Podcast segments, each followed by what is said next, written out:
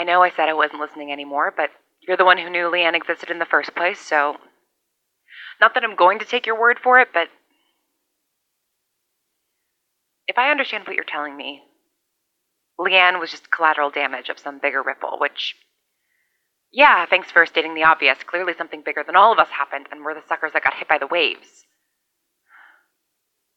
So, does that mean that everyone else drowned?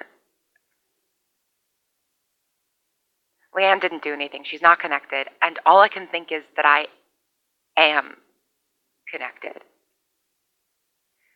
Is that what you're trying to say? Not every ripple affects every pond in the world. Obviously, some things are big enough to destroy everything, the meteor killing the dinosaurs, but maybe.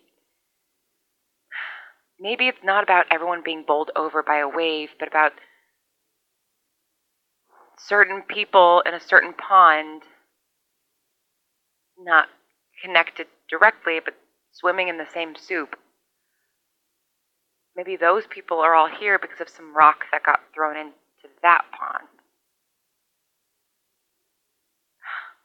Jesus, that makes no fucking sense. And even if it did make sense, it wouldn't help me figure out what the fuck pond I'm in. I am heading out today getting away from North Dakota, leaving Leann in peace. I don't think.